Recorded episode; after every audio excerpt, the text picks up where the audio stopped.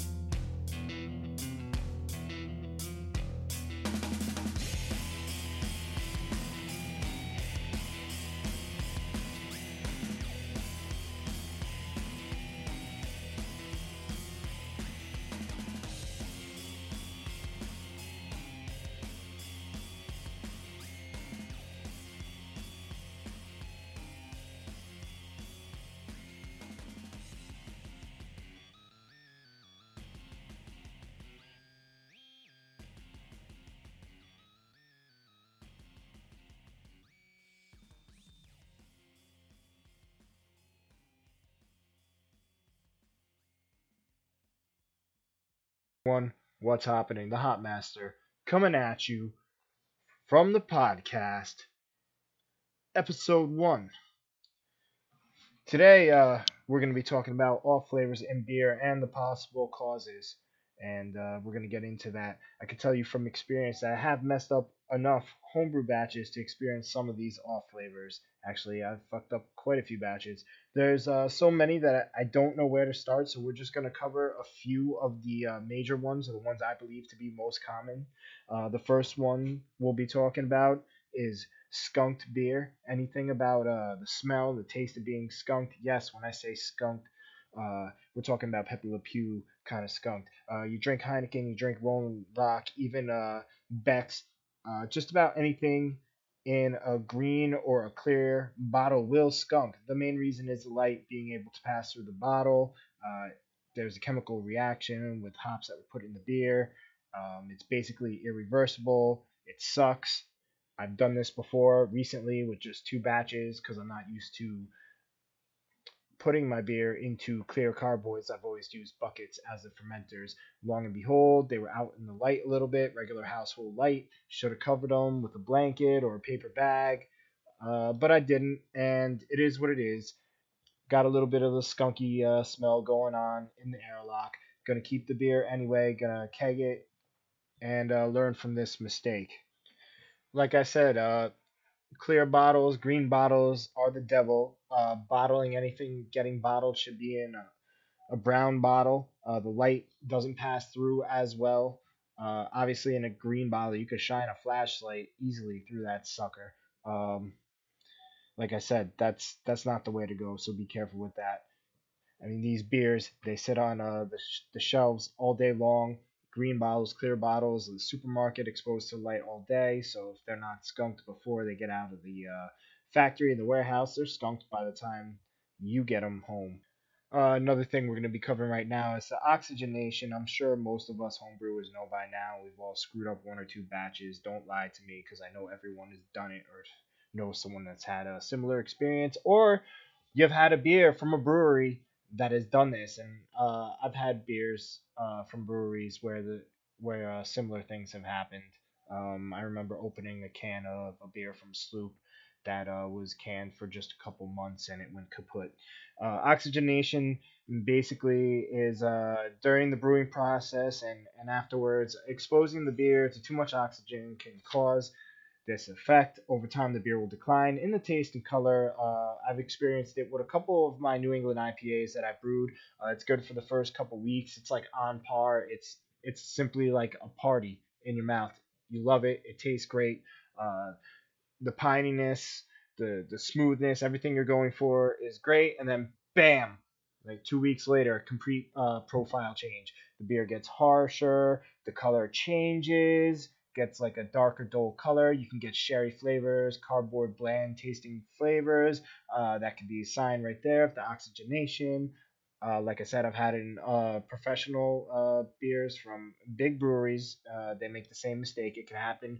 Uh, bottling, canning, filling the bottles or the cans, too much splashback.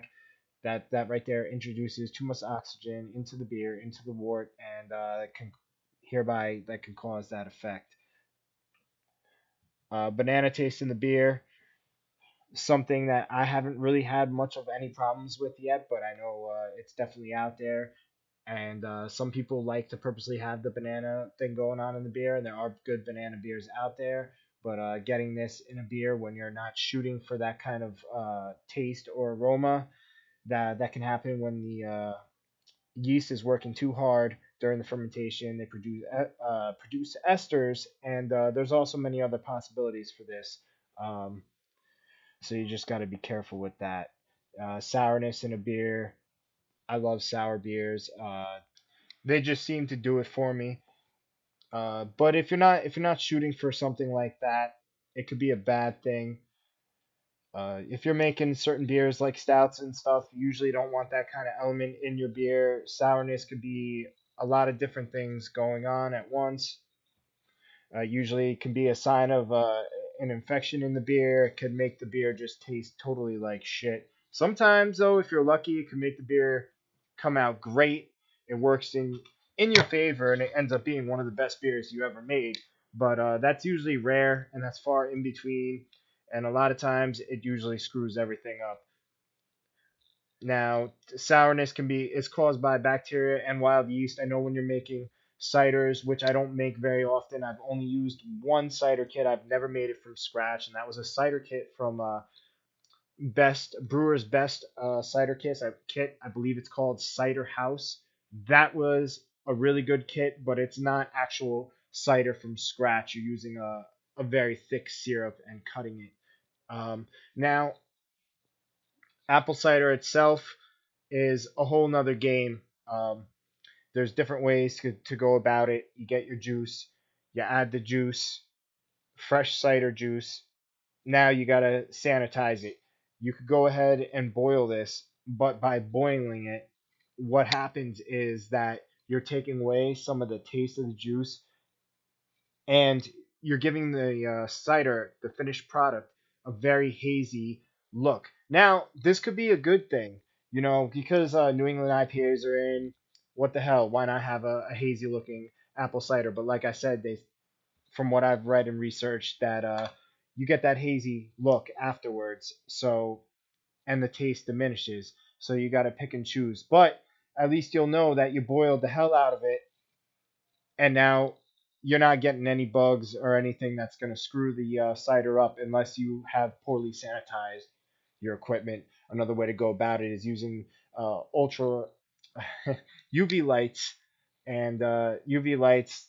I'm not set up for that, but that's another way to go about it. That would probably be the easiest way if you had that equipment. Then you could use the Campden packets, which basically you mash up and you put into the cider, and this is uh, sulfites that kill any wild yeast. Uh, from what I've heard, this usually works most of the time, and this is the preferred method. So there's many different ways to go about it with ciders. So that's all I have to say on this topic. This has been a Hop Master beer review and home brewing podcast. This is the Hop Master saying keep on hopping.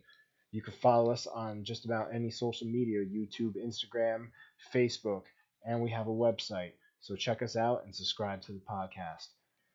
Music for this podcast was brought to you from Exhilarate, Kevin MacLeod, Incompetech.com, licensed under Creative Commons by Attribution 3.0 license, http slash slash creativecommons.org slash licenses slash by slash 3.0 slash.